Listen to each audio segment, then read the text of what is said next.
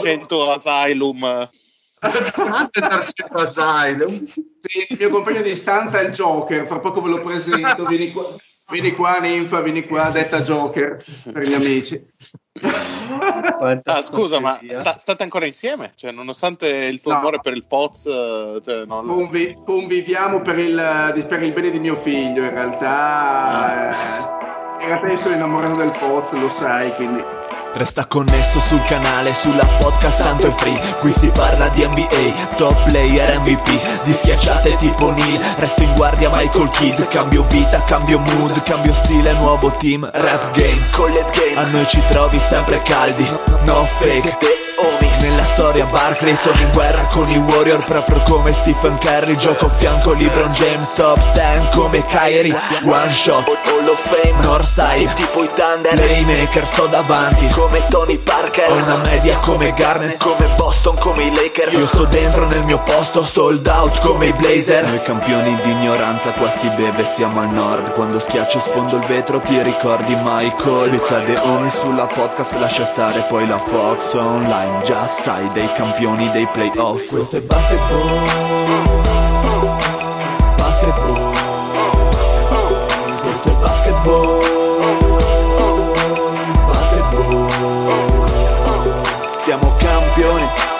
Campioni. Siamo campioni. Campioni. Siamo campioni. Campioni. Siamo campioni.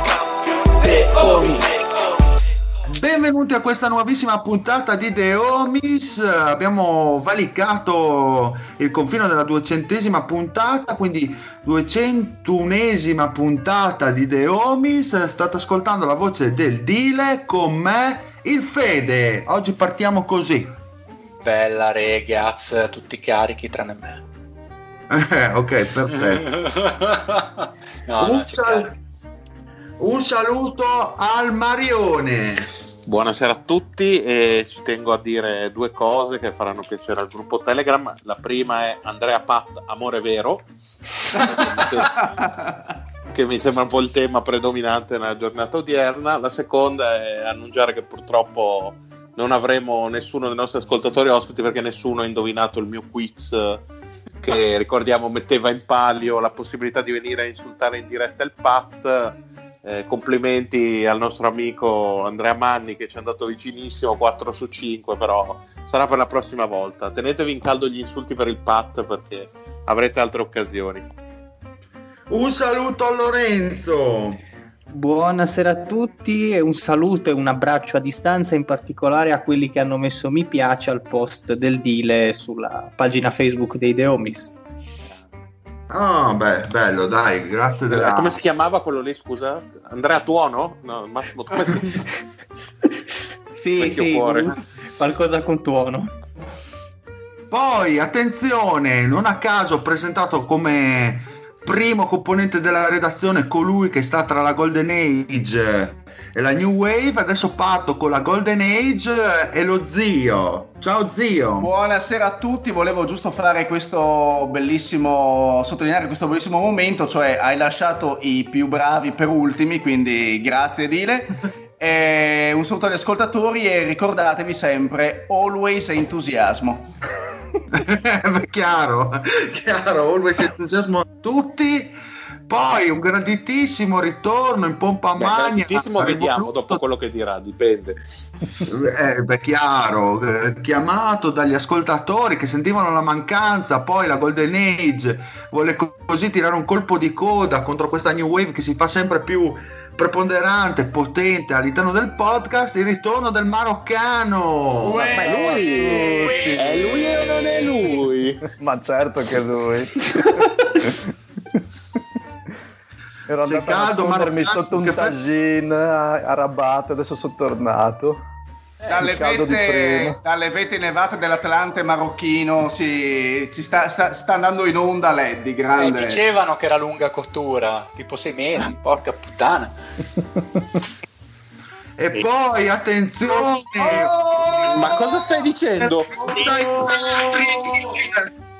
ma cos'è? Ragazzi non scherzate su ste cose no? Mari, ho dato la golden age del podcast. Eh, Il Vabbè, uno ritorno del scherzo. pater famiglia, dai, grande! Fede, smettila di fare l'imitazione.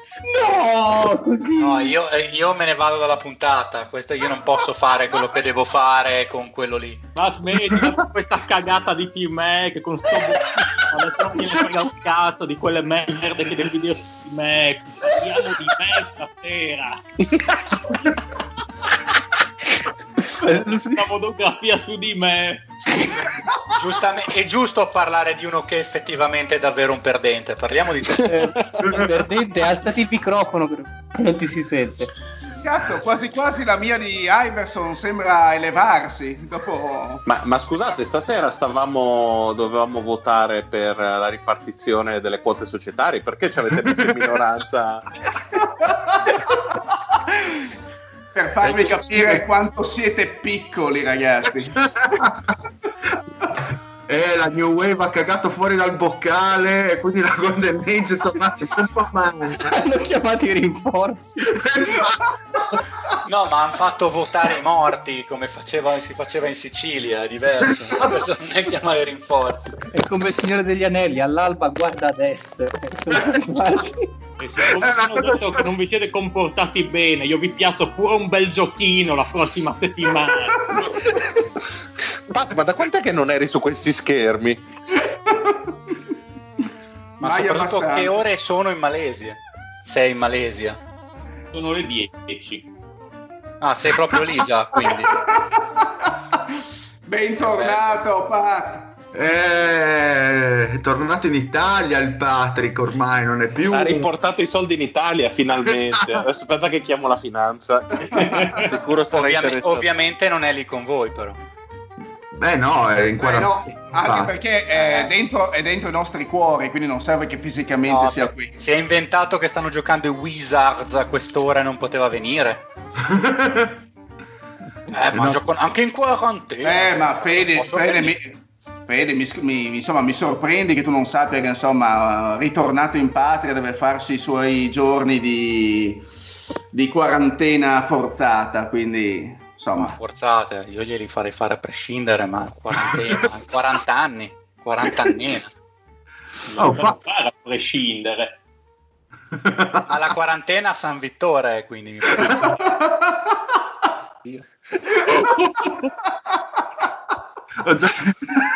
Cioè, chi, chi sono gli autori? Quelli che ti stanno parlando. Eh. Io non la faccio la monografia con questo qui.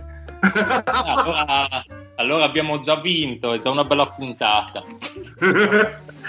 La Golden Age ha messo già i bastoni tra le ruote, la New Wave, Eh così. sì, ma l'ha messi anche a chi deve editare la puntata. Dio, ragazzi, non che la punt- l'ultima puntata con la New Wave non sia stata scevra da, da editing, eh, voglio dire. Sono stati bestemmioni a, a sorpresa nel bel mezzo di una puntata di tre ore e mezza, eh, vorrei ricordare questo. Vai, Bene, su. dai. Allora, eh, riprendiamo, teniamo le redini, riprendiamo l'ordine della puntata, la Golden Age, cioè il podcast al completo, come probabilmente non accadeva ormai da un paio di anni a questa parte. E che forse non accadrà mai più. probabilmente, sicuramente non accadrà mai più. Quindi ritorniamo alle care vecchie abitudini e quindi lancerei la Monster Madness del maroccano. Ui! Bella! Oh yeah! Allora, la Monster Madness ritorna questa settimana con la notizia ovviamente più cicciona del, del caso che si è mosso, eh, partendo dal- dalle dichiarazioni di Kyrie Irving. Kyrie Irving aveva fatto, aveva insomma portato avanti questa conference call eh, con più di 80 giocatori dell'NBA che si è, ternu- si è tenuta eh, scorso venerdì dove, dove ha mosso insomma le sue, le sue incertezze le- sul fatto di potersi esporre senza ritorsioni nel eh, giudicare negativamente eh, la ripresa che si effettuerà il, il 30 di luglio, non 31 perché è stata anticipata di un giorno. Quindi sulla carta c'erano dubbi sulla fattibilità della- di quanto potesse essere sicuro eh, riprendere a giocare eh, con- senza preoccupazione di poter prendere il virus Covid.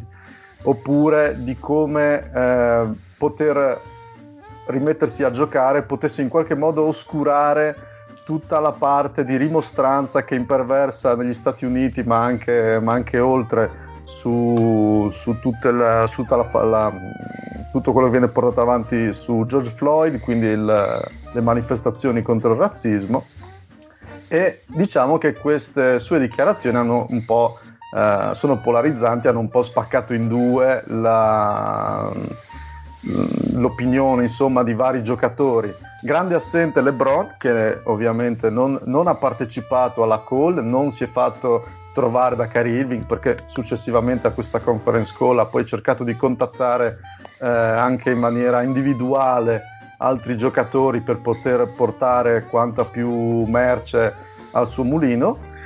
E si è ritrovato ad avere assieme, assieme a lui insomma pro questa causa giocatori come Bradley, eh, Dwight Howard, Lillard e anche, e anche John Wall dove tutti insomma sono piuttosto preoccupati e chiedono quanti più chiarimenti possibili prima di potersi infilare in questa bolla che appunto non... Ma perché non vuole preoccupato che tanto non gioca?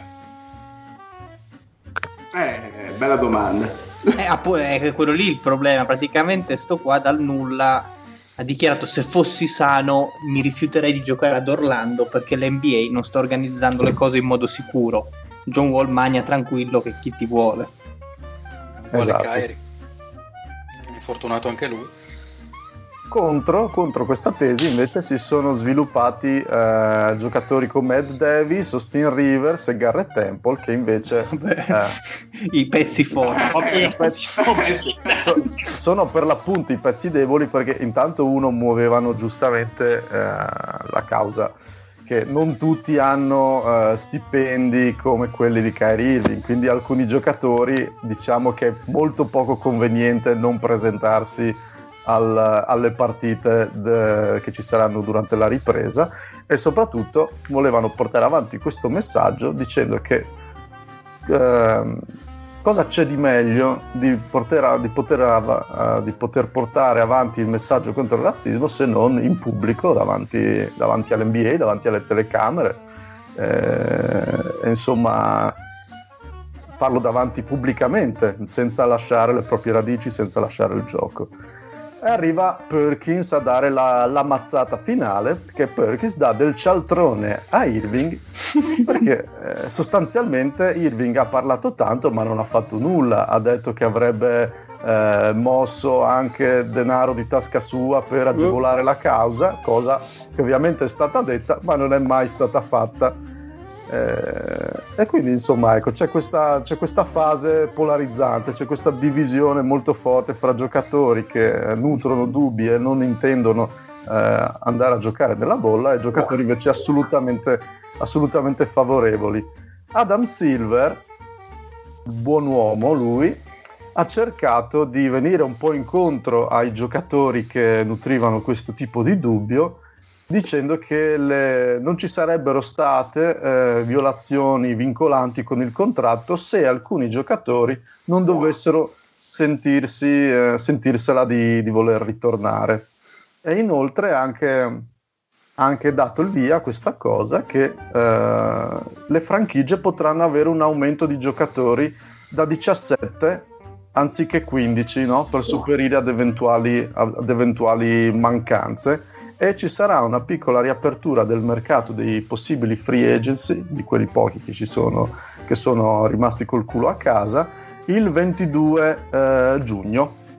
Mm. Sì, perché il mercato, sì, sì. la transaction window. Esattamente. E io farei un uh, giro di boa riguardo a questa diatriba che tra l'altro ha tenuto banco anche sul nostro gruppo Telegram con i nostri ascoltatori e partirei dal, dal Simeone perché io sono praticamente in linea con quello che pensa lui, col Fede, e la faccio dire a lui perché così la, la spiega no, anche vai, vai, questa vai, idea. Ah, ok, ok, ok. No, riguardo il fatto di mm, giocare, non giocare, come gestire la esatto, situazione. Esatto. Qual è la nostra linea editoriale, Fede? Ma state zitti e giocate, muli, bestie. Schifosi. Occhio Muto devi stare. Aziendalismo. No, eh, a parte gli scherzi. Esatto. Eh, no, occhio che ci sono parole che adesso si possono usare poco. cioè è più facile dare del nazista a qualcuno che parlare di patriarcato oggigiorno. Stai nonchissimo. E perché proprio il Patrick? Giusto. No, la, la questione è che, ehm, come dicevo oggi nel gruppo, se uno, se, se qualche giocatore dovesse manifestare dubbi riguardo alla possibilità di rimanere in salute, dato che giustamente comunque il Covid può dare ad esempio problemi, in alcuni casi anche irreparabili ai polmoni, magari andarti a pregiudicarti una carriera o limitarti, io posso capire che una persona non voglia andare a giocare, ovviamente a quel punto senza stipendio. Ho detto perché chiaramente una persona che non lavora non viene, non- chi non lavora non fa l'amore e nemmeno prende i soldi per come la vedo io. Invece eh, io ho la percezione che ci siano alcuni giocatori che vogliono stiano, stiano facendo propaganda del fatto che non vogliono andare a giocare, alcuni tra l'altro senza averne titolo come Wall ma anche come Irving, che senso, essendo infortunato nella bolla non ci andrebbe comunque, quindi dici non voglio andare nella bolla, ma chi te vuole, dato che ci- tu ci devi star fuori. E poi io ho l'impressione che si aspettino anche di essere pagati. Questa è una mia speculazione, però io ho l'impressione Sì. che approfitterebbero delle- di qualche copertura dell'NBA in qualche modo sfruttando per certi versi anche quello che sta succedendo. Quindi io accetterei come motivazione per non andare a giocare solo evidenti fatti di salute e dichiarando di non voler percepire stipendio. Se i motivi sono non voglio perché no e non ho voglia di stare sette settimane, erano Lorenzo, il, il- giusto il Ma a dip- periodo dipende. massimo. Esatto, il, il limite minimo va dal 30 luglio, come diceva Leddy, al 15 agosto più o meno. Quindi Eh sì, cioè, il massimo è sette settimane perché era dopo il primo turno di playoff che si Esatto. stringono le persone, sono di nuovo Esatto. ammessi alcuni familiari.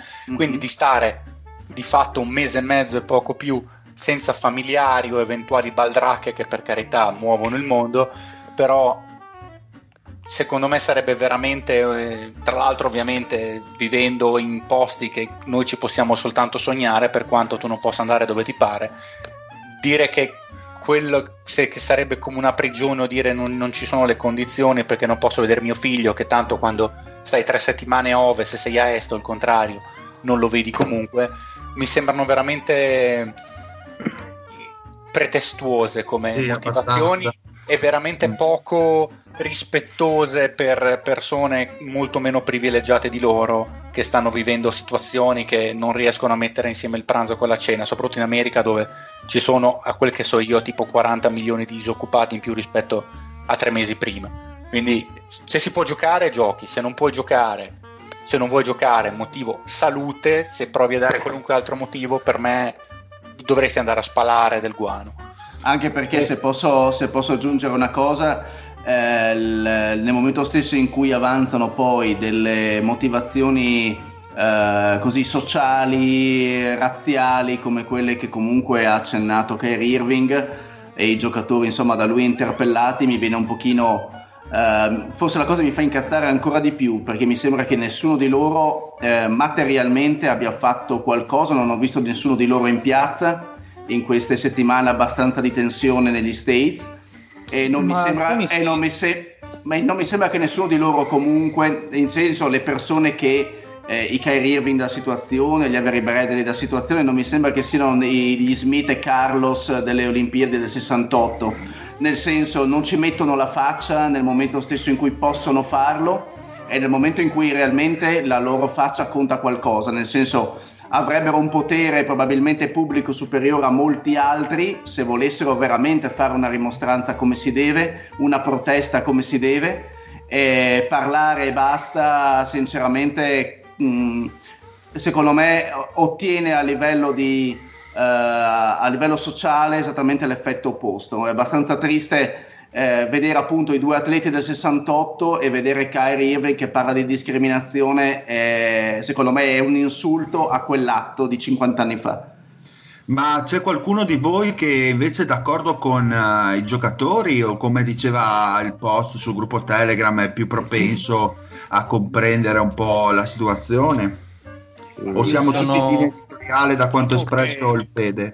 Io sono della linea Simeone. Ok. No, Anche anche, perché, anche perché poi ci saranno tornerà prima o poi il giochino del draft io contro Monra non ci vado soprattutto se hai ragione E in Mi questo piace. contesto poi che è anche facile dargli ragione essendo, essendo quello che avete detto voi assolutamente condivisibile massimo rispetto per la linea del Poz però per me non è concepibile ecco Eh, stiamo parlando comunque di, di persone super super privilegiate Mm-mm. e non- secondo me si stanno mischiando delle cose che c'entrano poco tra di loro. E il du- il duce della Golden Age cosa dice? Che per quanto possa simpatizzare con Irvine e con la sua idea di rubare i soldi il più possibile al padrone azienda, che è doverosissimo secondo me, eh, comunque sì, mi sembra un po', un po' la, solita, la solita stupidata di Irving che salta fuori con, con cose che non sono né, in cielo né in terra. E come dice, dice il Fede, in una situazione dove 40 milioni di persone hanno perso il lavoro in America, tirar fuori cazzate come anzi eh, avvalersi di eh, eh, sfruttare cose tipo razzismo, eh, coronavirus e cose del genere da persone che sono assolutamente privilegiate e che economicamente non risentiranno dell'effetto del coronavirus e mi sembra veramente irrispettoso verso chi, eh, chi ha perso il lavoro in America e, e quant'altro, chi, chi- non è in condizioni economiche di quel livello. E tira fuori Perfetto. cose come il razzismo. Ma, ma Pat, che ti è successo? Fai dei È discorsi incredibile, incredibile. sì. Ma cosa La hai saggezza. battuto la testa? È la saggezza Le orientale. ha portato saggezza, le ha portato saggezza. sì. Io pensavo facesse un discorso alla Carlo Pavan e invece, e invece Cioè, no. mi aspettavo un Diego Fusaro dei noi altri, invece Pat mi deludi così. Vabbè. Eh, Eddie, hai altre notizie, spero, no? Della Monster. Sei partito Sì, grande, sì. continua. Certamente, allora per fare sempre contento il Fede e per eh, dare così un messaggio forte di chi non molla e, nella- e chi nella bolla ci va e con i controcazzi è Mike D'Antoni che dall'alto dei suoi quasi 70 anni è stato fatto assicurato da, da Daryl Mori che lui sarà presente in gara nonostante sia altamente a rischio nel caso in cui contragga eh, il virus. E, e cosa ha risposto il coach? Scusa, Eddie, abbiamo l'audio originale? Certo che ha virus a me. Ragazzi, come on. Gra- grazie, mister. C'è un, c'è un video di un, di un bolognese che mangia di un vecchio che c'è una che gli dice ma non stai attenta c'è il virus me, me al virus a caga in bocca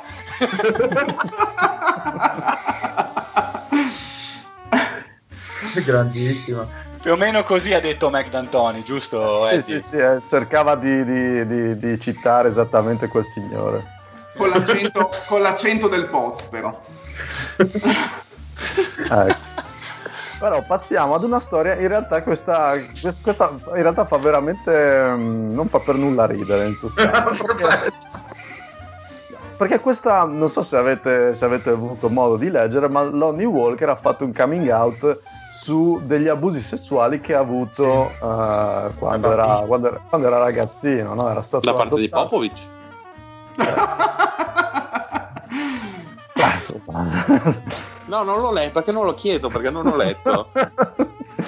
no, no, da, par- da parte delle famiglie curanti che l'avevano preso in, eh, in adozione o, o insomma lo ospitavano In gestione. in gestione, eh, Lonnie Walker eh, ha detto che è, stata, ehm, è stato più volte vittima di abusi sessuali più o meno pesanti e che addirittura da bambino lui pensava fosse proprio la norma. Questo, cioè che fo- che fosse quasi normale dover subire degli abusi.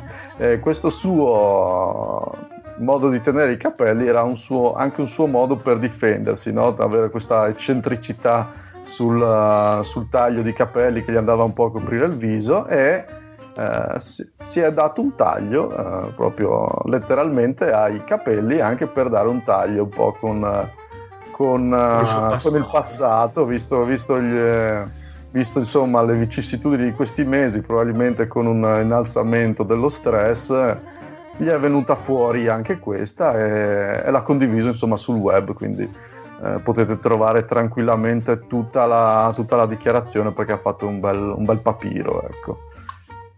Quindi attenzione a Lonnie Walker non andare in Florida perché lì non ci sono le donne e potrebbe ricadere in quel baratro. Adesso lo riconosco un po' di più il ultima, ultima, ultima, notizia, cerchiamo di, di, di ripristinare un po' il buon umore perché eh, c'è Magic Johnson che sull'onda del documentario che ha avuto grande successo per uh, Michael Jordan e i suoi Chicago Bulls cerca di scimmiottare un po' quello che è stato per lui dicendo, sparando che il suo documentario è in arrivo nel 2021 perché non, si, non sia mai che Magic Johnson venga lasciato nel dimenticatoio dove meriterebbe di stare. No vabbè ma anche un po' meno cioè, che presa di posizione pesa. Eh, ma sapete che la Golden Age eh, non eh, è sempre non, a... non lascia scampo. esatto, non lascia scampo con le sue dichiarazioni. Ma peccato, ma non finisci con un D'Angelo Russell, una di quelle chicchette. Ah, ma... Schroeder, non c'è nessuno di ma ahimè le, le, dichiarazioni erano tutte eh, purtroppo facevano, erano tutte sono vittima dei tempi. Sono Gunter non ha detto niente. Kyrie Irving.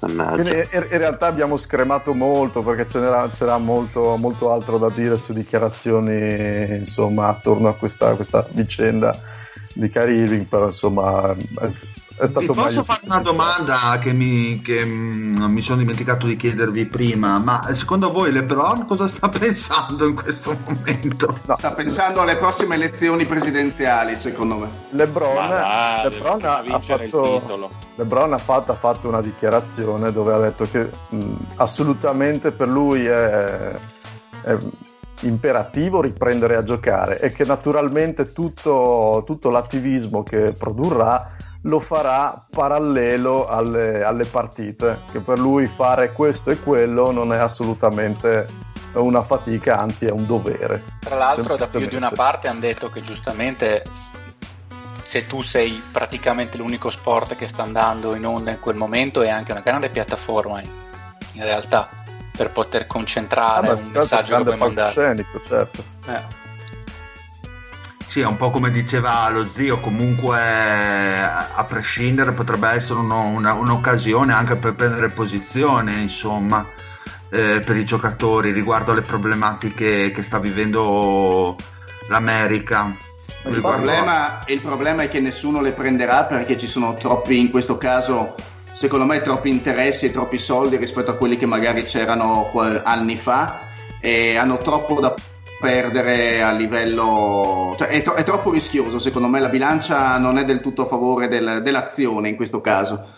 E abbiamo visto anche com- solamente eh, l'esempio di Morey con la Cina ad esempio insomma prendere posizione non sempre paga. Comporta- paga esatto. Quindi secondo me c'è questo rischio sempre di sottofondo che condiziona condiziona tutti i giocatori o chi vuole prendere posizione insomma Bene, allora Fede, te la senti di fare questa monografia su Tresi o l'arrivo del Pat ti mette... Se mi promette che, me, che, non, eh, che, non, fa le incursioni e mi lascia andare avanti, può anche andare a dormire, non c'è problema, io vado avanti.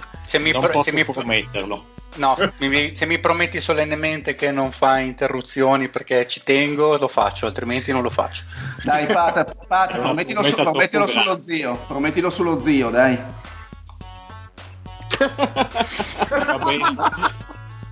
ok, dai, dai, proviamoci, dai.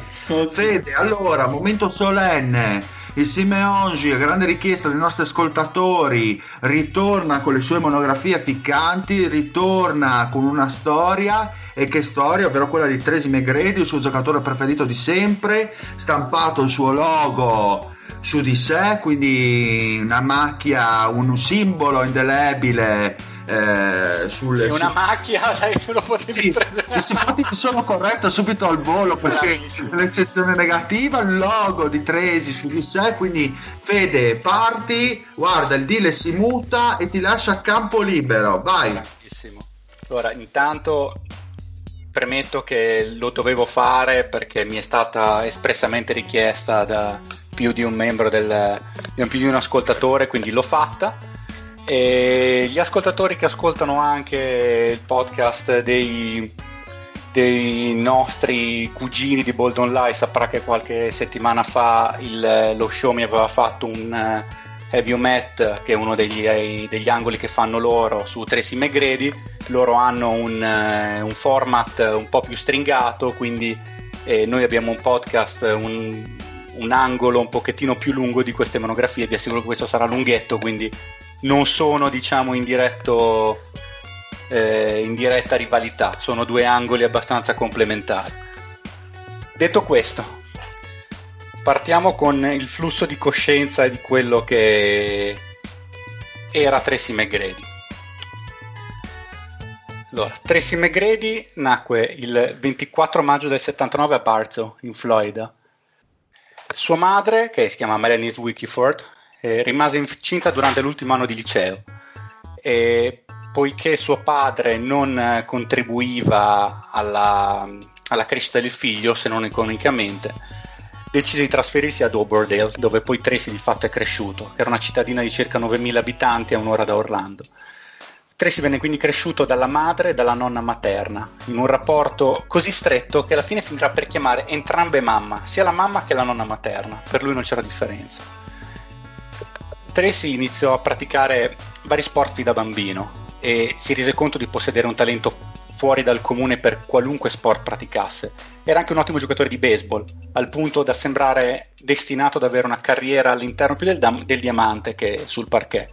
Poi Tracy giocava anche a basket, però la sua passione non è che fosse ancora così bruciante. Questo fino a che non arrivò un giocatore che gli cambiò la vita, che si unì agli Orlando Magic nel 1993, tale Penny Hardaway. Hardaway era il mito di Tracy, che prese a indossare la maglia col numero 1 in suo onore e a tutt'oggi T. Mac lo definisce il suo Michael Jordan. E come detto accese in lui la passione per la pallacanestro. McGrady iniziò a destare attenzioni attorno al suono da junior alla Hobardale High School, durante il quale mise a referto 23 punti e 12 rimbalzi di media. Aveva però dei problemi di comportamento, era sistematicamente in ritardo alle lezioni, quando ci andava, e fu buttato fuori dalla squadra di basket dopo aver risposto male a un insegnante. Le scuole di Miami e di Florida stavano pensando di offrirgli una scholarship, ma dopo quell'incidente ovviamente non si fecero più sentire. Nonostante questo, però, Tracy fu invitato al prestigioso ABCD Summer Camp di Adidas, grazie all'intercessione di tale Alvin Smith, che era il suo coach a IAU ed era uno street agent appunto per la nota marca di scarpe. Il big name di quel camp in realtà era l'Amarodo, un 6 e 10 mancino di fluidità pazzesca e visione da playmaker. Tracy di, chiese di giocare specificatamente contro di lui e gli fece quello che in gergo tecnico viene definito un mazzo a tarallo e ciò, e ciò lo mise sotto i riflettori di tutti gli scout. Era entrato al camp da 175 prospetto nel rank nazionale. Se andate a vedere i video su YouTube che ci sono ancora, c'è proprio lui con la maglia col 175 dietro, perché i, i prospetti giravano con la jersey con dietro il numero che rispondeva al loro numero di rank. E ne uscì da primo prospetto nel rank nazionale. Per il suo ultimo anno di high school, Tracy decise di andare in una scuola che avesse un programma di pallacanestro più blasonato per poter competere ai massimi livelli. Sotto il consiglio di Alvin Smith, scelse la Mount Zion Christian Academy a Durham, North Carolina. I Mighty Warriors erano una delle powerhouses dello Stato, grazie in buona parte al coach Joel Hopkins. Coach Hopkins era un allenatore dal carattere impulsivo e che credeva molto nella disciplina. Appunto gli piaceva autodefinirsi il Bobby Knight nero. Questa cosa è bellissima. Hopkins andò anche a conoscere Tracy in Florida prima che lui si trasferisse, perché era già in zona per fare lo scouting di un altro giocatore da quelle parti. Il coach aveva qualche perplessità riguardo Tracy per la questione della sospensione del team di Auburndale, perplessità che crebbero quando Tracy si presentò all'incontro con due orecchini grossi più o meno come meloni. Gli disse: Con quella roba addosso tu sembri un femminiello, o te la levi oppure io me ne vado subito. McGree non sapeva chi fosse, gli avevano detto che c'era questa persona da incontrare, ma non avevano specificato che quello fosse il suo futuro coach. Allora chiese a sua madre, che era presente all'incontro: Scusa, ma questo di cazzo? E cito testualmente: Mia madre mi disse chi era, io mi tolsi subito gli orecchini. Questo tipo di approccio, comunque quello dell'allenatore nei suoi confronti, era ciò di cui aveva bisogno il giovane Tracy per crescere e che gli fu infatti di enorme beneficio. Si affidò al programma di allenamento super intenso di coach Hopkins e i risultati non si fecero attendere. Mount Zion batté due volte O'Kill Academy, che era una prep school notissima per il suo livello di talento, ci uscì ad esempio Jerry Stackhouse, e fece capolino nel ranking delle migliori 25 squadre di high school redatto da USA Today. Tracy giocava tutte e cinque le posizioni e viaggiava quasi in tripla doppa di media. Fungeva da defensive stopper su un lato e da scorrere impossibile da fermare dall'altro. Fu McDonald's All-American, portò Mount Zion fino al secondo posto nel rank della nazione. I suoi numeri a fine stagione 27,5 punti, 8,7 rimbalzi, 7,7 assist, 2,8 rubati a partita. Aveva l'attenzione di tutti i college più importanti ed era considerato il secondo prospetto assoluto dopo Odo. Non avevano ancora pi- capito che Tracy però era di un'altra pasta, secondo me, ma davanti ad altre prep star come Shane Bazzier e Ron Artest. Tracy aveva anche scelto in che college sarebbe andato, che era Kentucky, poi però iniziarono a filtrare voci di corridoio secondo le quali diverse squadre NBA lo consideravano un prospetto da primo giro al draft e anche molto di più perché a parte Duncan e Van Horn non c'erano altri giocatori assolutamente sicuri di essere scelti nelle prime posizioni. E fondamentale fu anche il fatto che la Adidas gli propose un contratto da 12 milioni di dollari in 6 anni, denaro che per uno come Tracy era difficile rifiutare. Tra i team interessati a Tracy, i Bulls sembravano quelli più agguerriti, Jerry Krause aveva architettato uno scambio che avrebbe mandato Scottie Pippen ai Vancouver Grizzlies in cambio della loro scelta numero 4. A poche ore dal draft però Jordan uccise lo scambio minacciando di ritirarsi se Pippen fosse stato tradato. T-Mac venne così selezionato con la scelta numero 9 dai Toronto Raptors del general manager Isaiah Thomas. Molto controverso sotto tanti punti di vista, ma che in quanto a capacità di saper selezionare giocatori di talento al draft ha tuttora molto da insegnare, direi a tutti. Con Marcus Cambis e Demon Stademer già roster, i Raptor erano una squadra che aveva un ottimo potenziale, nella quale McGrady sembrava poter fittare molto bene e poter iniziare la sua carriera da professionista con i migliori auspici.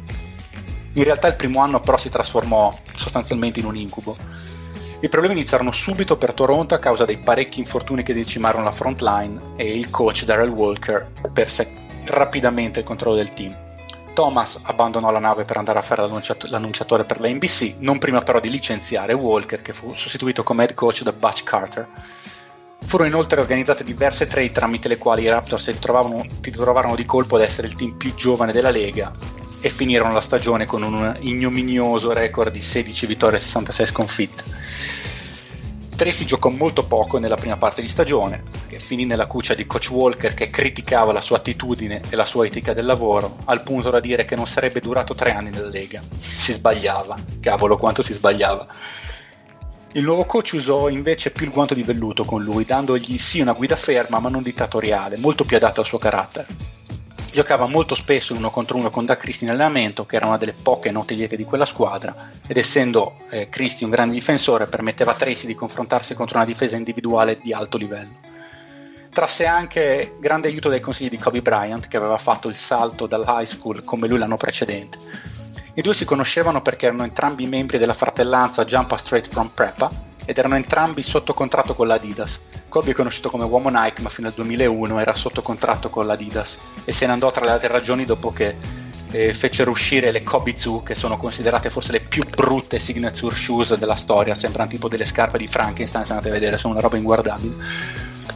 I due erano abbastanza amici, fecero anche un tour in Europa insieme per Adidas e Tracy mangiava a casa di Kobe e lei, il rapporto tra i due era abbastanza stretto. Kobe aiutò McGrady a sviluppare la sua etica del lavoro, a focalizzarsi sul miglioramento delle sue skills e a non lasciarsi mai abbattere. Nella seconda metà dell'anno infatti le cose iniziarono ad andare meglio, fu selezionato per il Rookie Game durante lo Star Weekend, fece registrare il suo season high a febbraio contro i New Jersey Nets con 22 punti e Coach Carter lo inserì fisso in quintetto per le ultime 11 partite della stagione. A fine stagione aveva registrato 18 minuti, 7 punti, 4 rimbalzi, un assist di media. Le cose iniziarono a farsi interessanti per Tracy e i Raptors, però fu, furono, arrivarono il successivo giugno quando i Raptors presero al draft Vince Carter. I due si erano già conosciuti giocando basket, basketball a AAU in Florida e poi erano, erano diventati amici stretti in North Carolina. I due si allenavano insieme abbastanza spesso, anche se Tracy era senior di high school a Mount Zion e Vince era un astro nascente per i Tar Heels in NCAA. Tracy andava nella palestra dei Tar Heels ad allenarsi e Vince gli lasciava mettere la sua roba nel suo armadietto. E il legame tra i due ovviamente si intensificò ancora di più quando i due scoprirono di essere lontani cugini. La storia è questa. Nel luglio, nel luglio, del 97 Tracy partecipò a una riunione di famiglia e a parlare di basket e si iniziò a parlare di basket con una signora che non sapeva bene chi fosse. Diciamo che poi le famiglie nere sono particolarmente allargate, quindi Tracy non è che conoscesse proprio tutti a quella riunione. Iniziarono a parlare e lei disse: Ah, ma quindi vai a scuola in North Carolina? Mio nipote gioca a basket al college lì. E lui disse: Ah, davvero? E chi è tuo nipote? E lei rispose: Vince Carter. E quella sera stessa Vince ricevette una chiamata dal telefono di sua nonna, però dall'altra parte sentì urlare What up, cuz? What up, cuz? Ma che cazzo? Ehi, sono McGrady, sono T-Mac, what up, cuz? E fu così che scoprirono di essere cugini.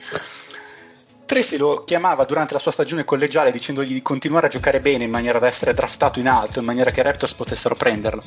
Carter fu effettivamente draftato dai Raptors non appena fu scelto e andò nella backroom dopo l'intervista di rito, arrivò una telefonata. Chi c'era dall'altra parte? Te l'avevo detto, cuz! Gliel'ho detto io di prenderti, cuz!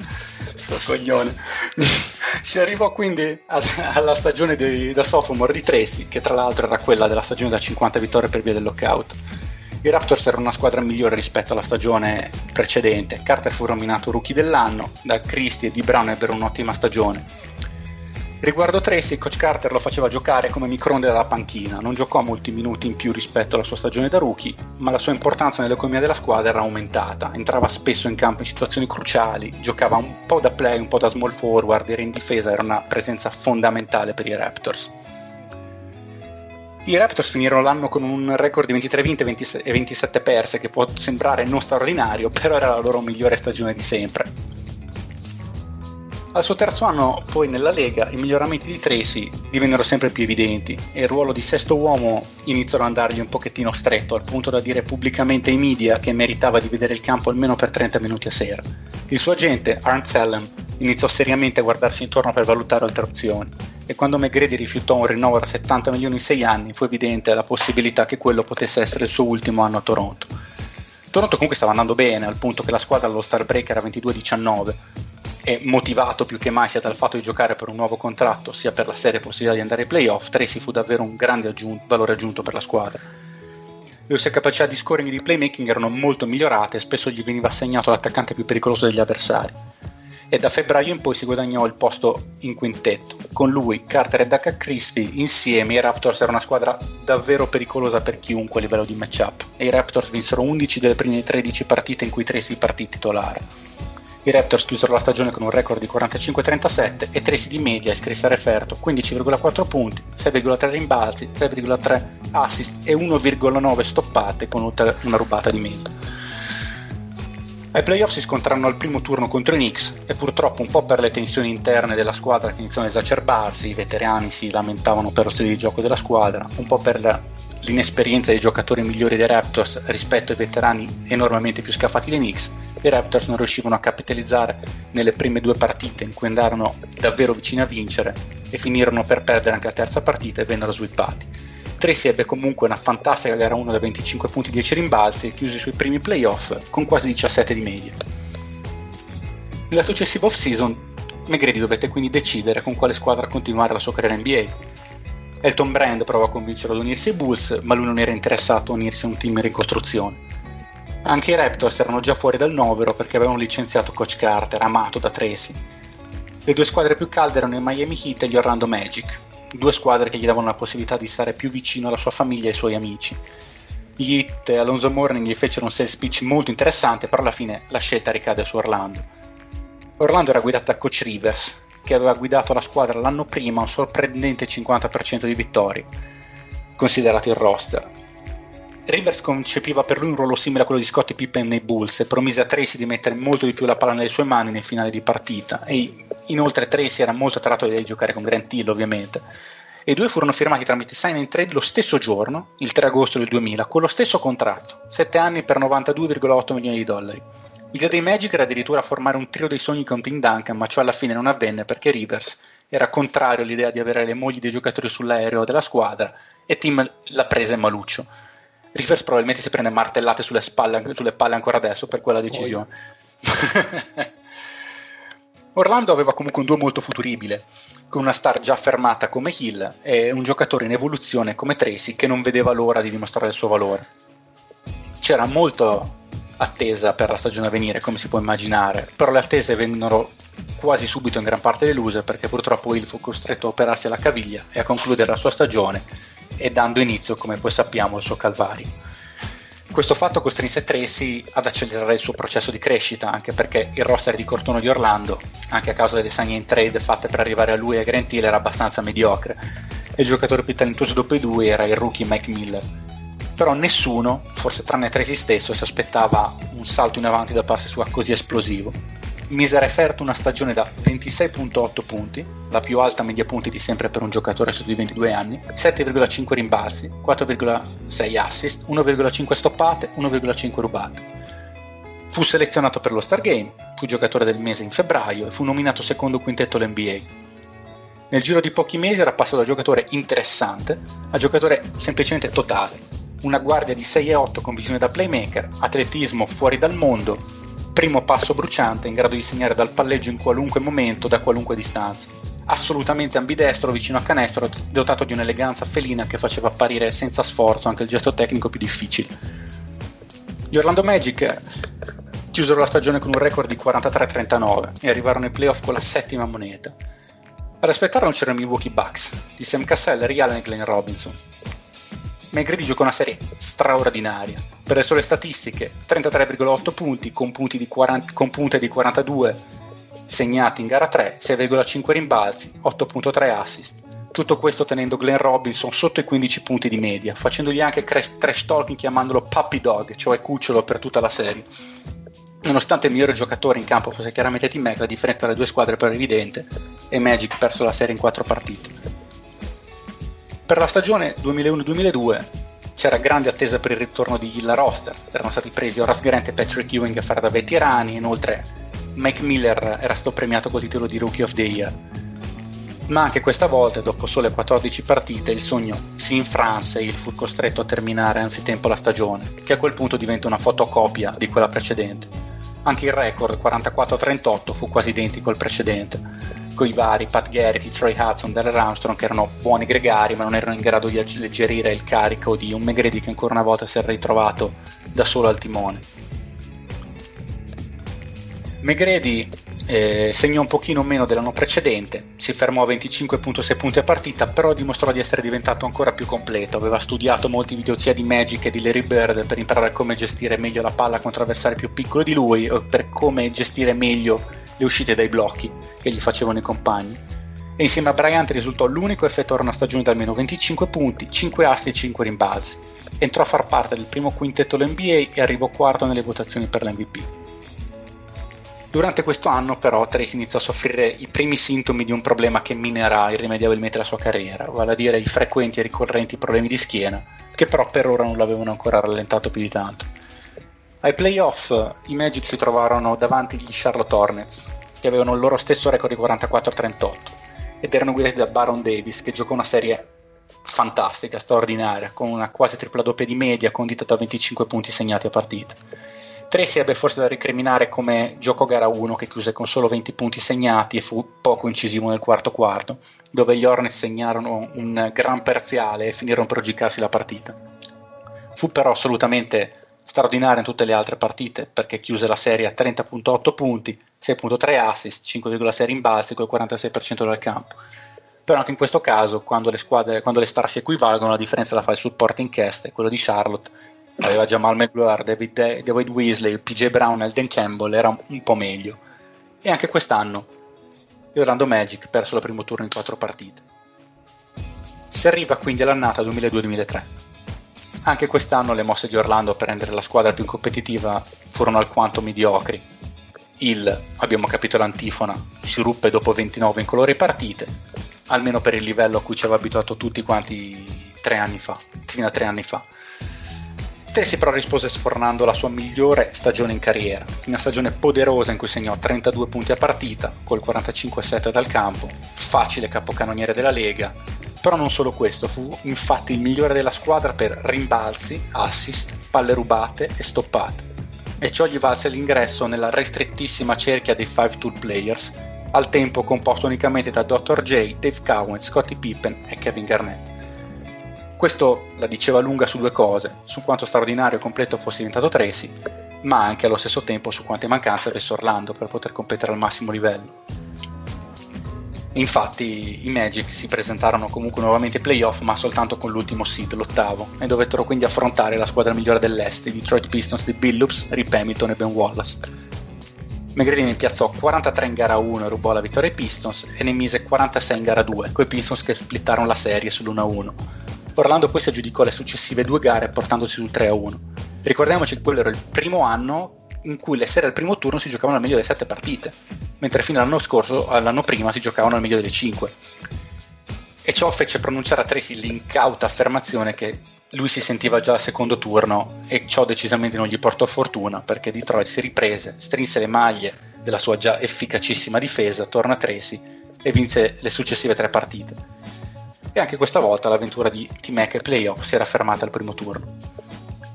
In quell'estate, tra l'altro, eh, McGrady vestì i colori di Team USA per il Dream Team nel torneo dei giochi americani che dà poi accesso alle Olimpiadi. Fu top scorer della squadra per le prime quattro partite, prima di doversi fermare per i soliti dolori alla schiena che ormai iniziavano davvero a farsi sentire. La stagione successiva per Orlando poi andò peggio che mai, il saltò direttamente l'intera stagione, ci furono infortuni diffusi e anche T-Mac a quel punto si può dire che mentalmente avesse mollato gli ormeggi nei confronti dei Magic e che chiusero la stagione con un dimenticabile 21-61 pur in una stagione nella quale McGrady ammise pubblicamente di non essersi impegnato, mise nuovamente la classifica di capocannoniere e mise a segno una partita da 62 punti contro i Wizards, che è il suo career high. In off-season, Tracy chiese ufficialmente la cessione. Come facilmente immaginabile c'era mezza lega interessata a lui e in realtà tra i rumors ce n'era uno che lo voleva ai lei nel caso Kobe se ne fosse andato dopo il litigio con O'Neill e ce n'era un altro che voleva in realtà Shaq di ritorno a Orlando in cambio della scelta numero uno che Orlando aveva con Tracy che a quel punto sarebbe rimasto però alla fine la squadra che riuscì a concretizzare lo scambio fu Houston, spedendo Steve Francis, Kevin e Catino Mobile a Orlando in cambio di McGrady, Joan Howard, Rhys Gaines e Tyrone Lue. E quindi Tracy andò a far coppia con il centro cinese star degli Houston Rockets Yao Ming, creando immediatamente una nuova powerhouse a ovest. I primi tempi a Houston non furono facilissimi in realtà. Il coach Stan Van Gundy era un coach preminentemente difensivo che privilegiava i bassi ritmi e voleva che il gioco si sviluppasse a metà campo attorno a Yao, uno stile che non esaltava molto le abilità di T-Mac. La squadra fece fatica infatti a ingranare al punto da inanellare quattro sconfitte di fila dopo una stentata partenza da 6 vittorie e 6 sconfitte, con un Tracy da 20 punti di media, ancora in cerca della sua dimensione all'interno delle dinamiche offensive della squadra. Da lì le cose però iniziarono a cambiare.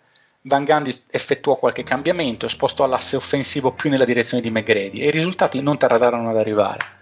I Rockets persero un'altra gara, ma all'overtime contro una squadra molto quotata come Dallas, in cui Tracy ne mise 48 in una sfida memorabile contro Novischi. Seguirono due vittorie di fila e poi arrivò quella che è a tutt'oggi una delle partite di regular season più entrate nell'immaginario collettivo della storia della Lega. O meglio, non proprio una partita, solo un piccolo pezzo di essa. I Rockets eh, giocavano in casa contro i San Antonio Spurs. La partita orrenda, una festa del ciapanò da parte di entrambe le squadre, con gli Spurs che tirano il 33% dal campo, i Rockets tirano pure peggio, se qualcuno volesse rivedere quella partita non fatelo. A fine partita San Antonio era confortevolmente avanti nel ponteggio, sembrava ampiamente destinata a vincere la partita, metà dei Rockets, dei Fusey Rockets avevano già abbandonato gli spalti, il, eh, il Toyota Center era mezzo vuoto. Questo fino a che McGrady non decise di mettere una tripla dal palleggio in faccia a Malik Rose, una tripla in controtempo con fallo subito da parte di Duncan, un'altra tripla dal palleggio su marcatura perfetta di Bruce Bowen e poi di rubare palla a uno sventurato Devin Brown con annessa transizione individuale, tripla della vittoria in faccia all'intera difesa Spurs. Tutto in 33,7 secondi. Do you believe in miracles? Eh, Torniamo però alla stagione. Eh, Federico Buffa. Torniamo alla stagione. I Rockets, dopo aver trovato il loro equilibrio, continuarono a macinare vittorie, chiudendo la, la regular season col quinto seed e un record di 51 vittorie e 21 sconfitte, che alla fine più che ragguardevole è considerato l'inizio davvero poco lusinghiero di cui abbiamo appena parlato. I loro avversari erano i Dallas Mavericks di Dirk Nowitzki, quarto seed con un record di 58-24. E Houston vinse le prime due partite della serie in casa di Dallas, con un McGrady straordinario che segnò anche il game winner per portare a casa gara 2. Dallas però ribaltò le carte in tavola vincendo a sua volta le successive due gare in casa di Houston grazie anche alla strategia di mettere in campo quintetti molto piccoli, agili, con l'obiettivo di mettere in difficoltà difensiva Yao. Gara 5 venne vinta da Houston e gara 6 da Dallas. Quindi con tutte le partite finite ad ora con la vittoria da parte della squadra in trasferta si arrivò a gara 7 in casa di Dallas che alla fine fece valere il peso del fattore campo infliggendo una sconfitta pesantissima a Houston che perse 76 a 106, una sconfitta di 40 punti. McGrady sbagliò 6 dei primi 7 tiri della sua partita, Dallas si involò e non si guardò più indietro. Nonostante la sconfitta, questa fu probabilmente la migliore serie di playoff giocata da McGrady in carriera mise referto 30,7 punti, 7,4 rimbalzi, 6,7 assist col 45% dal campo, difendendo ottimamente nei finali di partita contro Nowitzki che, pur vincitore della serie con la sua squadra, uscì nettamente sconfitto nel confronto diretto. Al fianco di T-Mac però solo Yao diede un buon contributo, soprattutto nelle partite vinte, mentre il resto del supporting cast, comunque, comunque, composto comunque quasi unicamente da giocatori molto mediocri come Scott Page, Ryan Bowen o giocatori a fine carriera. Basti pensare che del supporting cast di Houston tre dei giocatori più importanti dai due anni si erano già ritirati. La trade per McGrady aveva migliorato enormemente Houston, però l'aveva privata di profondità e alla fine questa cosa ovviamente aveva pesato però la situazione sembrava positiva nel complesso. Tracy sembra inc- incredibile a pensarci, visto che sembra, sembrava entrato in NBA da una decade e aveva ancora 25 anni. E il tandem con Yao sembrava comunque destinato a dare grandi frutti negli anni a venire. Così purtroppo non fu, soprattutto nell'annata successiva, la 2005-2006, in cui i problemi alla schiena iniziarono veramente a presentare il conto. A causa di essi, Tracy giocò solo 47 partite. I Rockets vinsero solo 4 delle 35 partite in cui McGrady non entrò in campo e finirono per vincere solo 34 partite in totale. Tra l'altro anche Yao Ming si era rotto una gamba, quindi entrambi eh, stettero fuori per buona parte della stagione. Quell'annata sfortunata fu comunque messa a frutto perché i Rockets in off-season sfruttarono la loro scelta numero 8 al draft come pedina di scambio per arrivare a Shane Battier, un clamoroso difensore sugli esterni e fantastico guy che si andò ad aggiungere le discrete aggiunte della sfortunata annata appena passata, cioè Refe Rosto, playmaker fromboliere, leggenda nei campi di playground, ma che sul parquet NBA si trasformava in un giocatore sufficientemente ordinato e ottimo difensore. Arriviamo quindi all'annata 2006-2007. Questo fu il primo anno in cui si iniziò a vedere un calo abbastanza chiaro nelle prestazioni di T-Mac. Rimaneva un giocatore di assoluta elite, le sue cifre rimasero sui livelli del 2005, però i problemi alla schiena erano ormai cronici e minavano la sua esplosività e influenzavano il suo gioco che divenne sempre più perimetrale. Venne addirittura fuori la notizia che Megren in realtà soffriva di scoliosi congenita e che i medici avevano prospettato per lui una carriera di massimo 6 anni prima di doversi ritirare. Houston iniziò la stagione con McGrady ampiamente disposto a fare da secondo volino a Yao Ming, che ricambiò la fiducia con un inizio di stagione pazzesco in cui fece registrare in media da 27 punti e 10 rimbalzi. A dicembre però Mentre Tracy era stato costretto a fermarsi per un nuovo riaggravarsi dei problemi alla schiena, Yao Ming riportò una frattura al ginocchio destro modificando tutti i piani di Houston, con Tim Mack che di spontanea volontà rientrò anticipatamente dal suo infortunio per caricarsi di nuovo la squadra sulle spalle fino al suo ritorno, col mitologico Mutombo quarantenne a spararsi 30 minuti di media per due mesi i Rockets riuscirono comunque a sopravvivere alla mancanza di Yao, anche grazie alla loro eccellente difesa, e poi per, ebbero un finale di stagione decisamente positivo. Arrivarono ai playoff con il record di 52 vittorie e 30 sconfitte ed il quarto seed, ed ad aspettarli c'erano gli Utah Jazz di Deron Williams e Carlos Boozer. Dopo gli infortuni della passata stagione, questa era un'occasione da non perdere per Tracy per superare il primo turno e per togliersi l'etichet- l'etichetta di giocatore non in grado di portare la propria squadra avanti nei playoff che alcuni gli avevano messo addosso.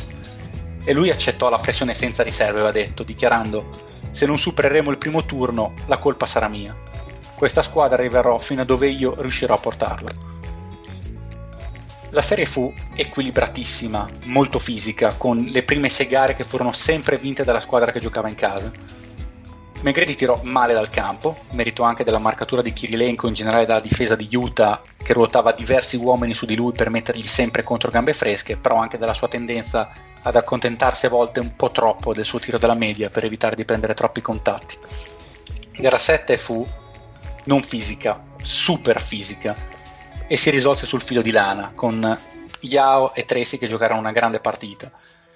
Tracy che aveva, giocato sotto il 40, che aveva tirato sotto il 40% nella serie tirò fuori una partita da 29 punti, 13 assist e 3 stoppate col 48% dal campo e 8 punti segnati nel quarto quarto e Yao addirittura ne segnò 15 di punti nel quarto quarto che fu in rimonta alla fine però la migliore capacità dei Jazz di guadagnarsi le seconde occasioni con i Rockets che nei minuti finali si fecero strappare davvero troppi rimbalzi risultò decisiva e Utah, guidata dalle grandi prestazioni di Ron e di Boozer, si aggiudicò la partita per 103 a 99. Questa fu la sconfitta più devastante della carriera dal punto di vista emotivo per McGrady, che in press conference si prese la responsabilità della sconfitta e davanti ai microfoni riuscì solo a ripetere. Avevo detto, questo team andrà fin dove io riuscirò a portarli. Ho fatto del mio meglio, ci ho provato, ci ho davvero provato. Per poi doversi allontanare, non riuscendo a trattenere le lacrime. Se questa serie aveva evidenziato una carenza tecnica, comunque questa era la mancanza nel roster dei Rockets di un'ala, di un'ala forte dotata di talento offensivo. In off-season Houston con una grande trade ad anno, è proprio il caso di dirlo, di San Antonio Spurs, effettuata dal neopromosso general manager Daryl Morey, portarono a casa la migliore power forward d'Europa, vale a dire Luis Cola.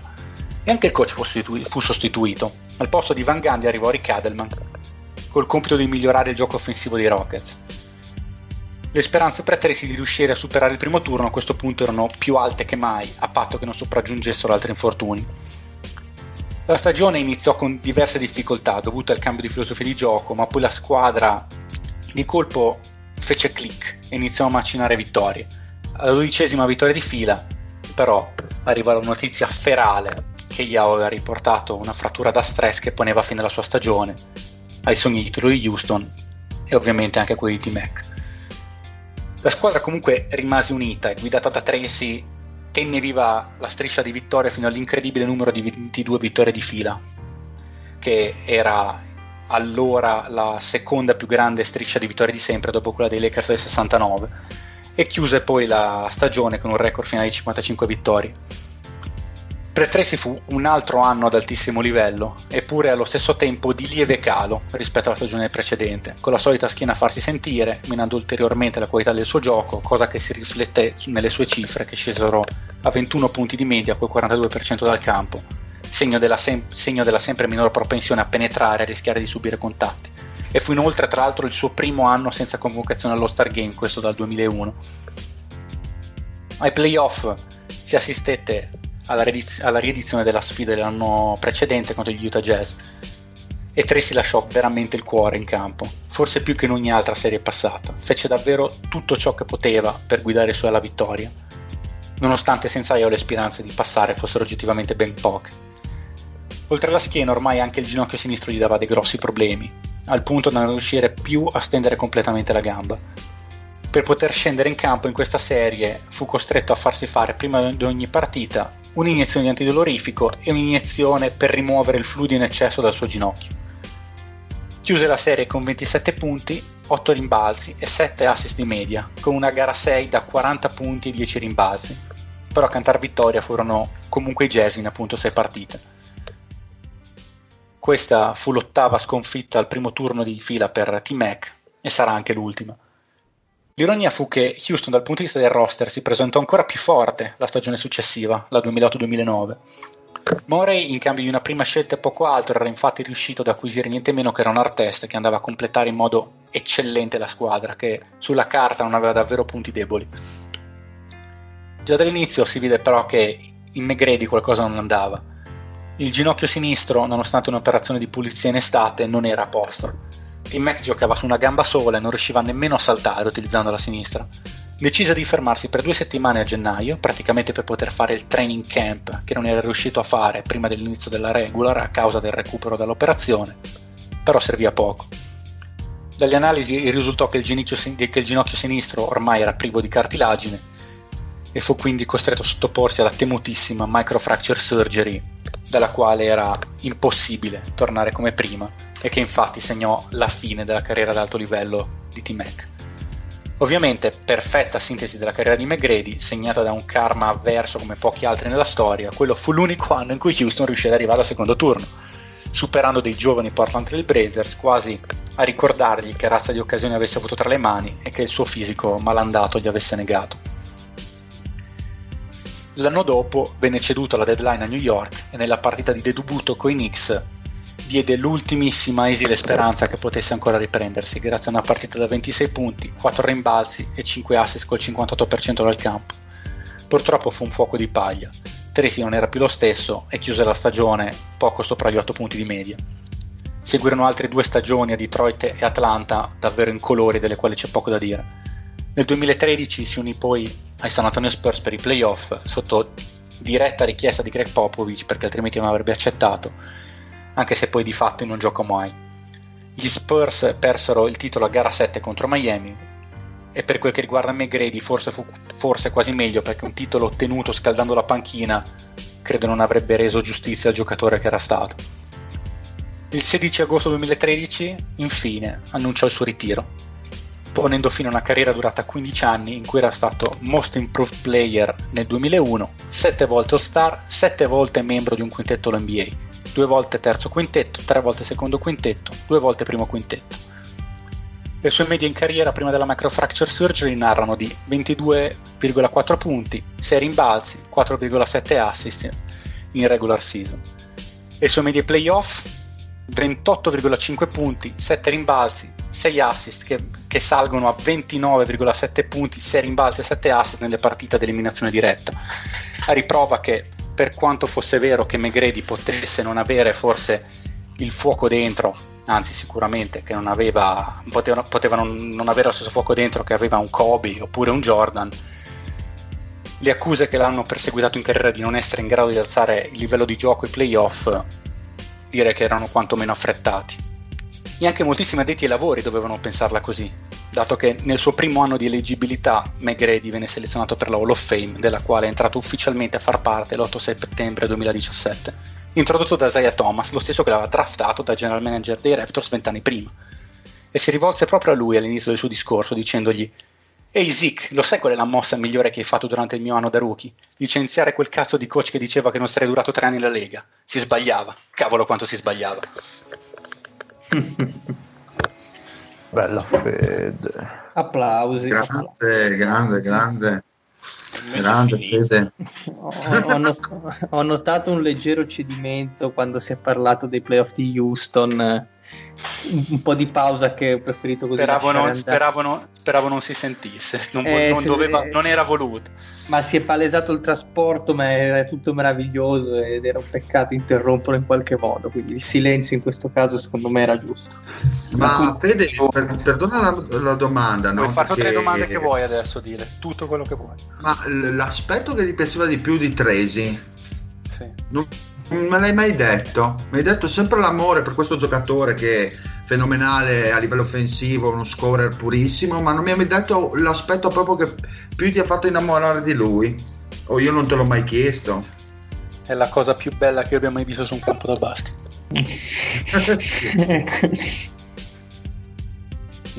L'eleganza di Tracy, il... come riuscisse a fare qualunque cosa volesse senza alcuno sforzo è una cosa che mi ha sempre attratto meravigliosamente. Tra l'altro, e poi io sono rovinosamente attratto da, dai giocatori che non stanno vincendo in quel momento. Cioè, tifare per Bryant è facile, sono buoni tutti. lo vedi, gioca con Shaq, vince, poi un- dire- un- non, ha, non ha mai problemi, è troppo facile tifare per quella gente lì. Poi va detto che a me piace tanto il potenziale, come tu ben sai, Dile, no? Sì, sì, beh, e certo. Tracy quando aveva 22-23 anni sembrava veramente un cavallo vincente, però era, era così bello vederlo giocare sul, sul campo che io lo tifavo già, non dico già a Toronto, ma a Orlando sì, poi quando fin nella mia squadra. Eh, ma io me lo ricordavo Sì. questo passaggio che già ad Orlando avevi il feticismo. Sì, sì, avevo già il pallino assolutamente per Tracy. E poi Ma, però quando arrivò Fede- Houston fu la fine.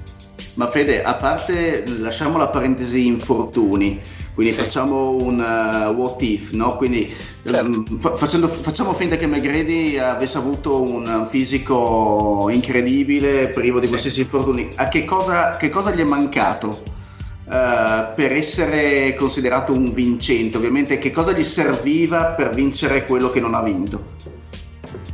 Che cosa gli avresti, chi gli avresti affiancato? Cosa, che mossa avresti fatto per rendere McGrady- la storia di McGrady diversa da quella che poi realmente è? Allora, dipende da qual è l'obiettivo che ci poniamo. Per vincente di vincere un titolo. O, Ma, eh, o arrivare, o magari anche solo alla Chris Paul, fare dei secondi turni e una finale di No, conference. no, per vincere dire. il titolo. Vincere il titolo in questo caso, sì.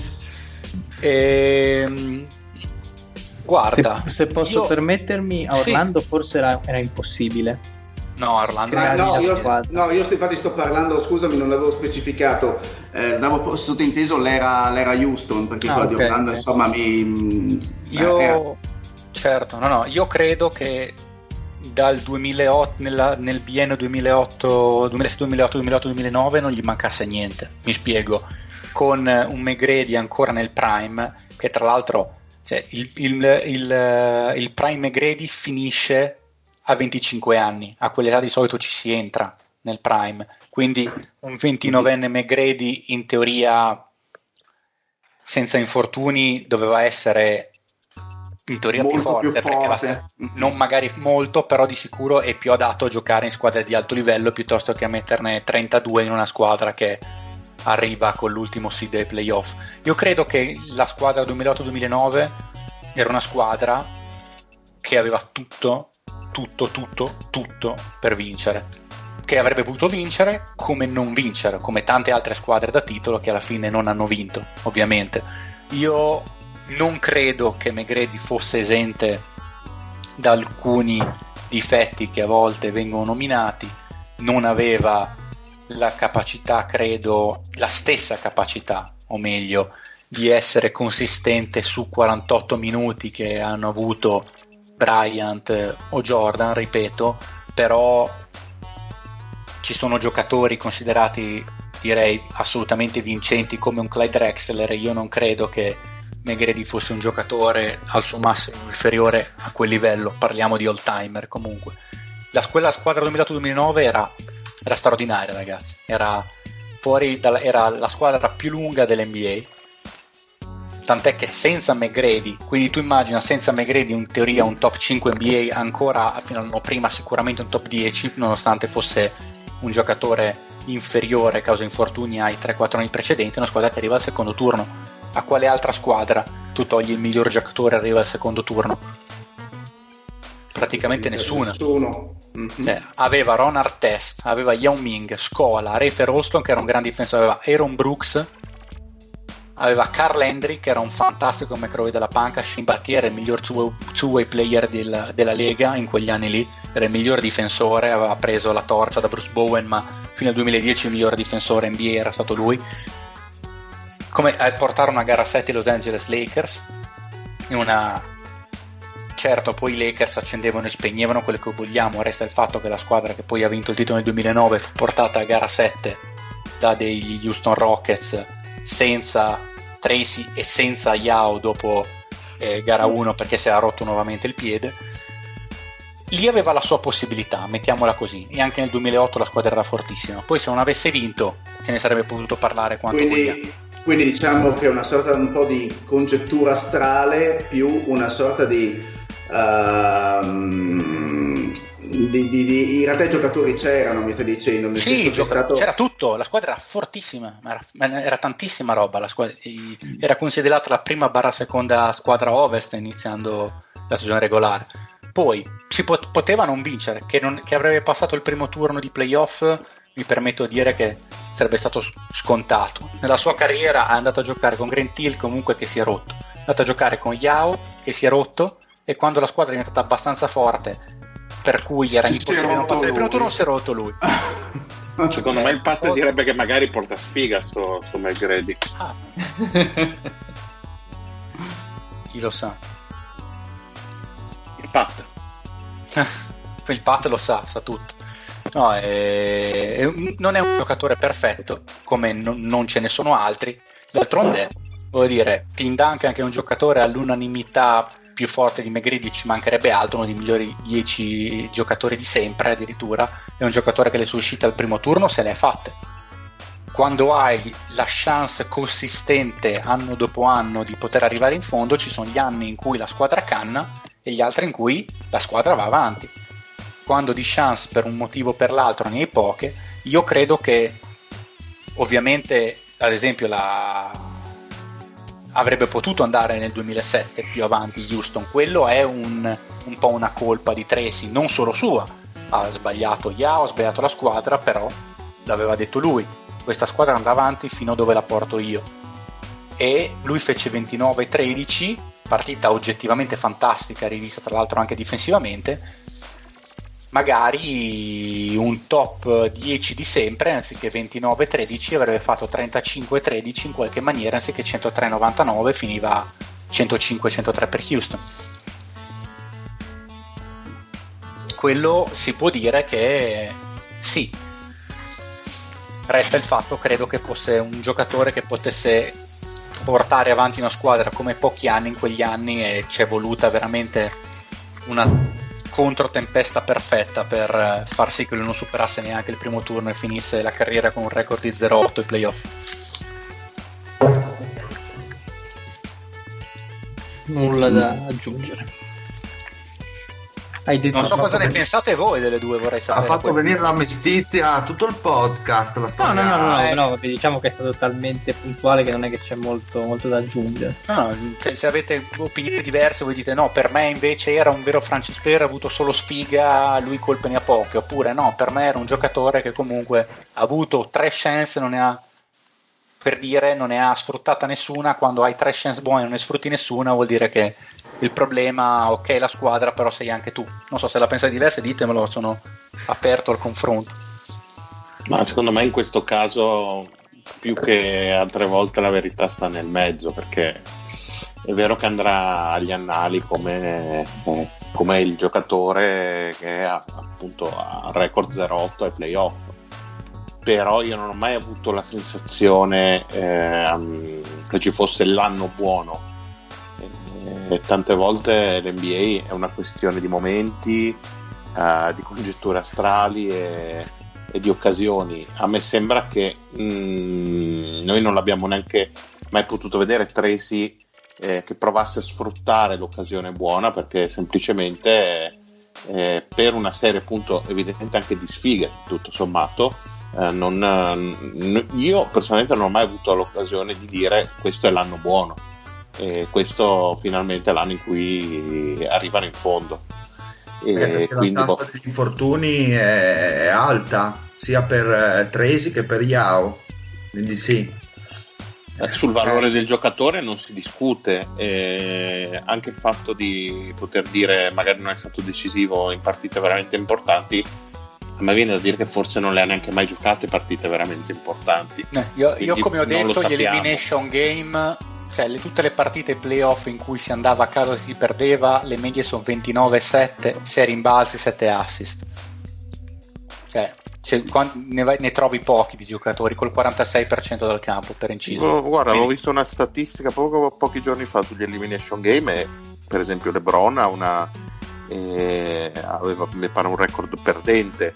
E, sì, quindi non ci trovo niente di, di male Eh venire sì, la ritrovo. Cioè, cioè, per dire che comunque sei un giocatore che ti fa quasi 30, 6 e 7 con buone percentuali dal campo, non tirando da schifo e negli elimination game, lui delle colpe le può anche avere, ci mancherebbe altro.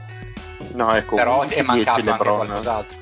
Mm? 11-10 LeBron in uh, Elimination Game. Sì, sì, sì, io parlavo solo di stats, poi ovviamente Sì, sì, quella no, di ma Negredi esatto. è sicuramente negativa. ma per esempio 29 e mezzo anche, mm, anche Durant con, eh, con un record negativo negli elimination game e, mm, che ne so Kawhi a a 2-4 negli elimination game con neanche 20 punti di media e quindi sì insomma c'è mm, Curry che tira neanche il 37% da Sì, 3 negli è game è una percen- è una percentuale relativa. esatto Sì, ci sì, sta la- sono comunque la, la storia della squadra fa il giocatore a volte. Mm, mm. Ma ti volevo chiedere, sempre mm, è una domanda provocatoria la mia, no? sempre sul- sull'ipotesi, ma ehm, che cosa divide per te un gio- due giocatori che non hanno vinto nulla e metto il, eh, in paragone Iverson e McGrady? No, che palle sto Iverson. Aspetta, aspetta, imma- no, parte- la immaginavo io la domanda. No, da una parte comunque un McGrady che come percentuali dal campo sicuramente migliori, ma sicuramente meno doti di leadership di Iverson.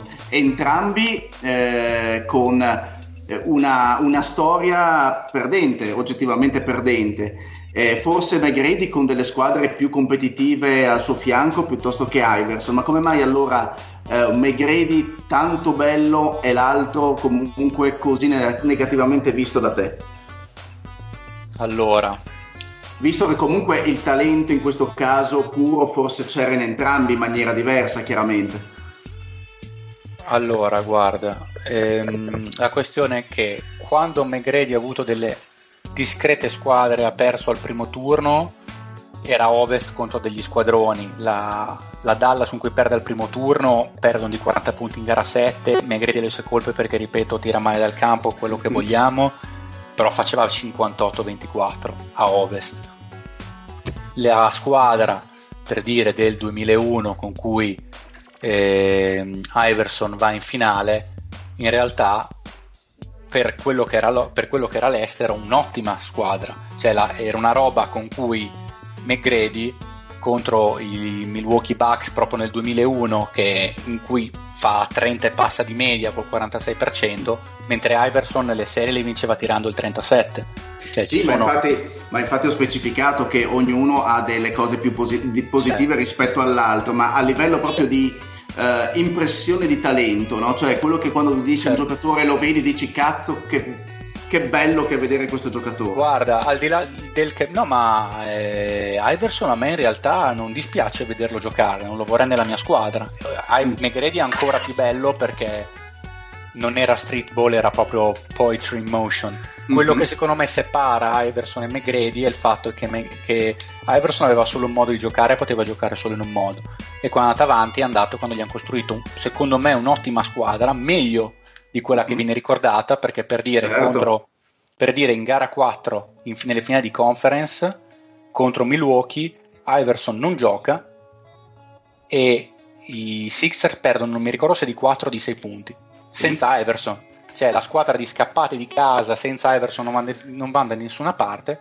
Hanno quasi vinto una partita di finale di conference contro quella che in quel momento era la seconda migliore squadra a est cioè quella che è arrivata alle, alle finali. Quindi secondo me quella squadra in realtà in quello scarso ovest era una buona squadra, era prati- quasi l'apice di quello che tu potevi fare attorno ad Iverson.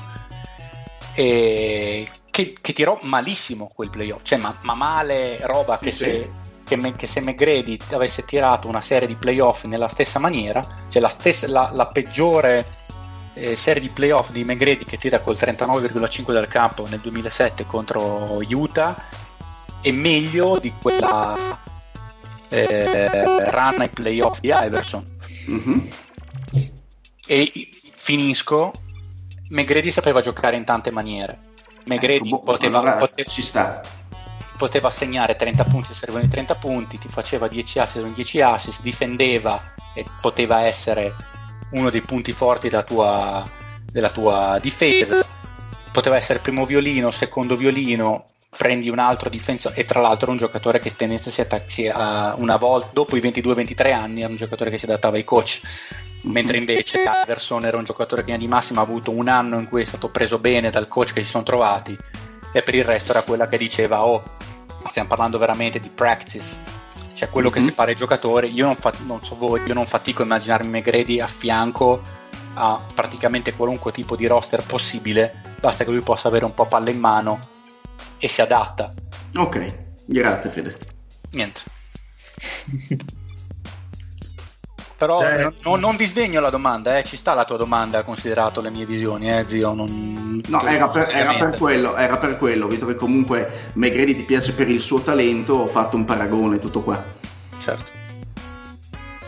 Sì, era un talento che per me si poteva anche esprimere di più di come effettivamente ha fatto poi in Pittore. Mm-hmm. Io credo che Iverson per certi versi abbia quasi, quasi vinto di più, per quanto sembra mm-hmm. controintuitivo, perché ha beccato come un'annata veramente Specie, secondo me se metti McGrady in quella stessa squadra arriva alle finali, alle finali anche lui. Con uno come quel Mutombo lì era un secondo violino vero in quell'est. Mm-hmm. Okay. Quello era proprio degnissimo.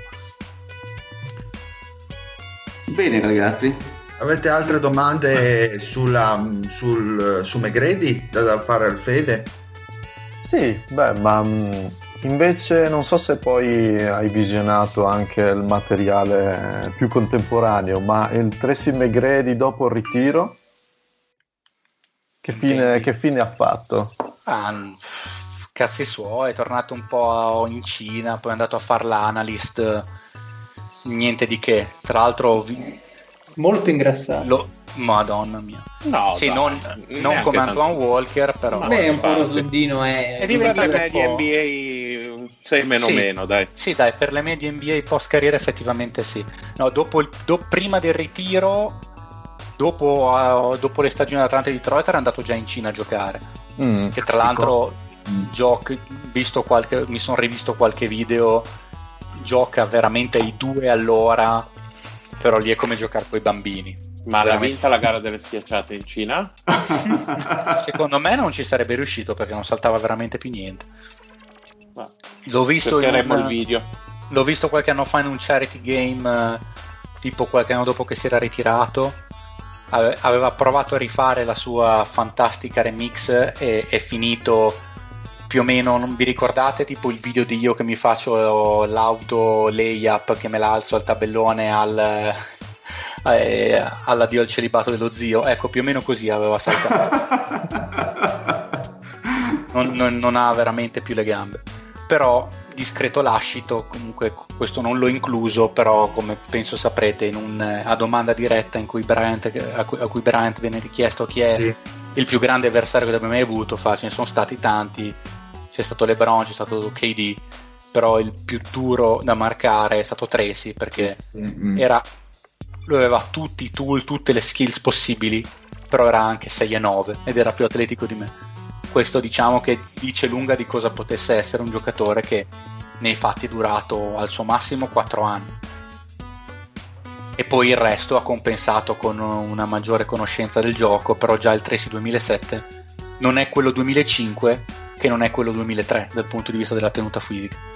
D'altronde, come, abbiamo, come ho detto, non so se lo sapevate, però aveva questa mild scoliosis e quindi i problemi alla schiena erano anche congeniti.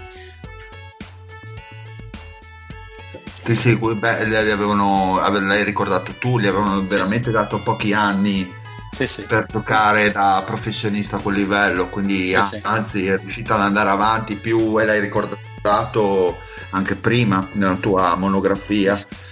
Sì, è stato una sorta di miracolo per certi versi. Eh? Tra l'altro, per certi versi, pot- pensa alla sfiga che dopo qualche anno è uscita fuori mm. quella, mm, quella, roba che si fa in Germania per cui ti sì, rimettono il, il Rich Platinum sì, Plasma che ti mettono nel ginocchio. Che ha salvato, eh, ha salvato la carriera di Bryant, che già nel 2011 col ginocchio era fottuto.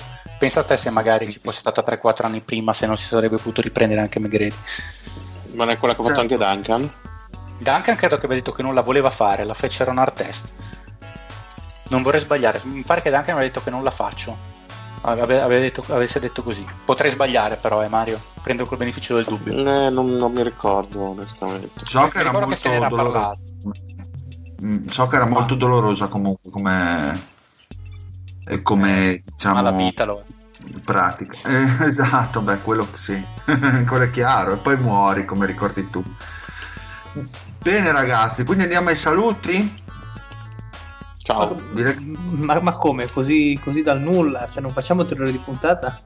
Ma Eh. neanche morto, piuttosto... Se volete, io al volo per tirare su il, eh, il mood, i 5 minuti sulle cose più stupide dei giocatori NBA, ve lo No. faccio. No. Sarà per me. Ma se- secondo me è bello chiudere così con Tracy, non lo so. Con, come Anche a me voi. piace, però se Chiudiamo, chiudiamo con la commozione del fede che resterà nei nostri cuori, la commozione cerebrale. Esatto. Bene, ringrazio quindi- nonostante sia cor- cerebralmente commosso per sempre. Rimasto stronzo, cheat.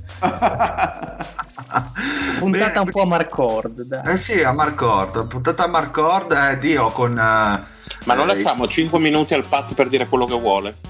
Eh beh, Dio, per me se vuole il Pat eh, può dire tutto ciò che vuole, è tornato in pompa magna, Ecco. è morto. Ho rotto i coglioni. Si poteva Eh beh, davvero eh, aspettare qualcosa di diverso. Eh, esatto, il Pat che riconosco, finalmente, finalmente. È tornato per tutti noi. Esatto, esatto. Bene, quindi andiamo ai saluti, visto che il Pat si è rotto i coglioni e salutiamo. Ma quindi non c'è, non torna poi settimana prossima, Eh, giusto? può dirlo, che può Chiedo sa? per un amico. Quindi saluto il Pat, ciao Pat. Ciao. Mi mancava. Mi mancava. Ciao Maroccano, alla prossima. Ciao, ciao a tutti. Grandissimo, ritorno alla Monster Madness.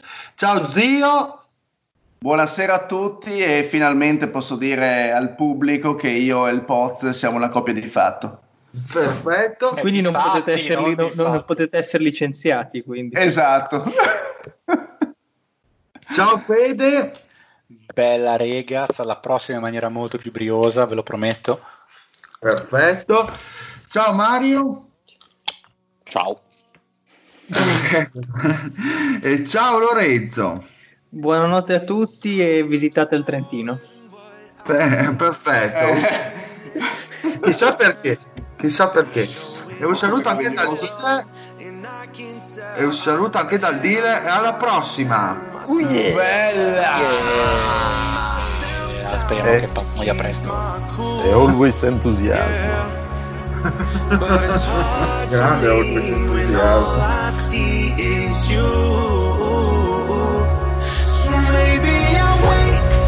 just a little bit longer before I make my move. We've only got one chance to make it. I promise this love won't be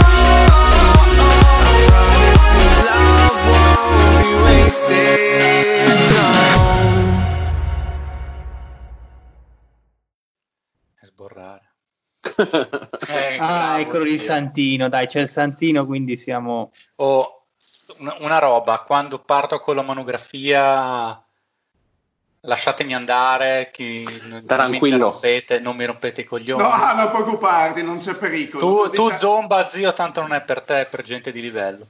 Già mi sono pentito di averti dato quel santino, non te lo meriti. Ma no, è sempre con me, guarda che bello. Eh, bello sì, te l'ho dato io, ci credo che bello.